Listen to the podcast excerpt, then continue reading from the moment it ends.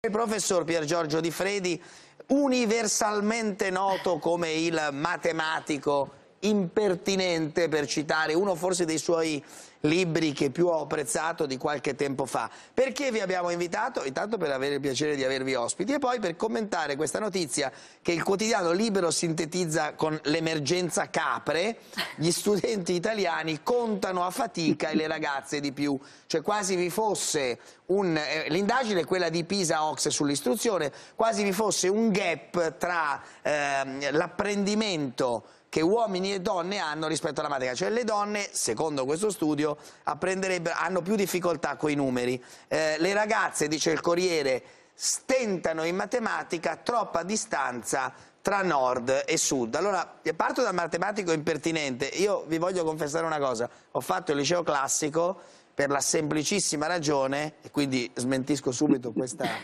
questa statistica, che volevo fare pochissima matematica perché ne ero terrorizzato e quindi ho scelto di fare il liceo classico, questa è eh, la questione. Professore Odifredi, dopo questa confessione privata, che forse interessa a, a, a pochi, però come si commentano questi dati? C'è una differenza tra uomo e donna nell'apprendere la matematica, i numeri? Ma eh, guardi, eh, anzitutto bisogna stare attenti quando si leggono questi dati, anche perché eh, ci sono mo moltissimi dati no? e, e, non se ne può isolare uno solo.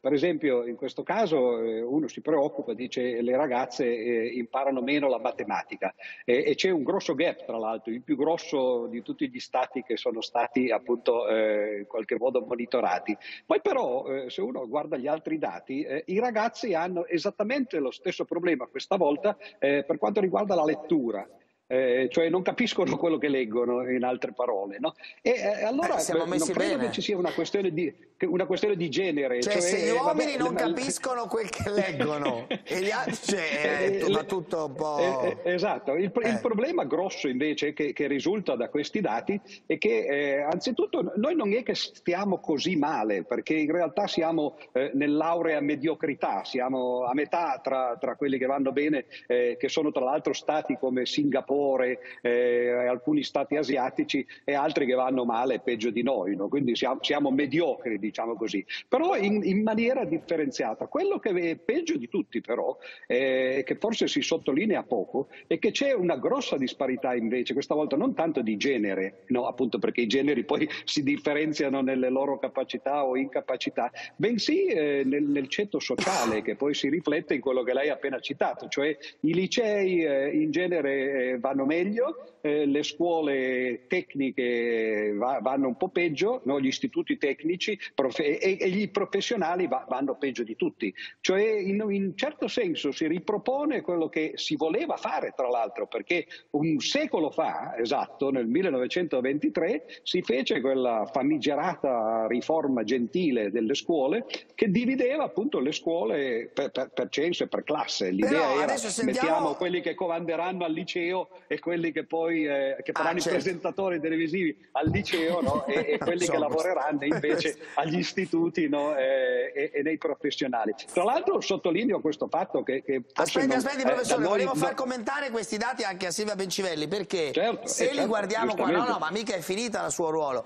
la media dei risultati, lei li può vedere lì sul grande schermo, la media dei risultati di matematica in seconda superiore, che cos'è che salta subito agli occhi? Che i paesi nei quali la matematica in qualche modo è più forte, sono anche alcuni dei paesi dove, vabbè lasciamo stare la Cina che ha una condizione economica particolare perché è la dittatura, quindi non è però eh, qualcosa ci dice anche dell'andamento, no? Cioè noi... Eh... Sì, va detto una cosa, questi test non raccontano la realtà, sono una fotografia un po' parziale, questi qui sono fatti a crocette, i nostri studenti sono molto poco abituati a rispondere ai test a crocette, quindi non gli possiamo dare troppa importanza. A Singapore fanno l'intero sistema scolastico, per quanto ne so, con le domande a risposta multipla. Lei quindi... era brava in matematica, ha fatto il liceo scientifico?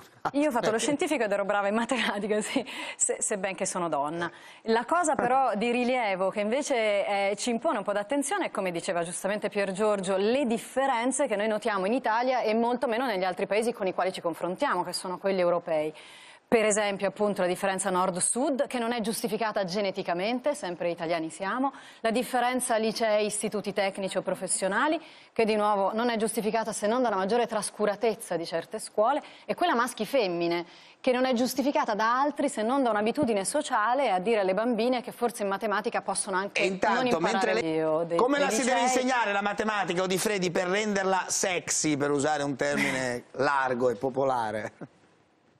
Eh, questa è una bella domanda. Per esempio eh, a Singapore hanno inventato un metodo che si chiama appunto il metodo Singapore e, e poi si vede, Singapore è la prima eh, nazione eh, nelle classifiche. C'è anche eh, da dire, bisogna stare attenti appunto perché poi questi si preparano esattamente per superare le classifiche. No? E quindi è un po' come se uno facesse il test di intelligenza però poi si prepara a, fare, a rispondere ai quesiti di quel test e magari eccelle meglio no, di uno che invece non si prepara e che però magari ha un'intelligenza un'intelligenza o una cultura anche superiore. No? Quindi però certamente eh, bisogna dire, no, l'ho accennato prima, che la nostra scuola è in ritardo di un secolo. Bisognerebbe, io penso personalmente, forse non molti sono d'accordo su questo, che bisognerebbe smantellare questa separazione che c'è eh, fra, fra, i vari tipi di scuola. Eh, noi forse eh, n- non ci rendiamo conto che, che, è una cosa tipicamente italiana. Se uno va negli Stati Uniti c'è la high school, c'è la scuola superiore, non c'è il liceo, l'istituto, eh, l'elettrotecnico e così via via, ciascuno fa i suoi piani di studio no? e, e, questo in molti paesi del mondo, quindi eh, la riforma gentile, certo forse questo governo non è il più adatto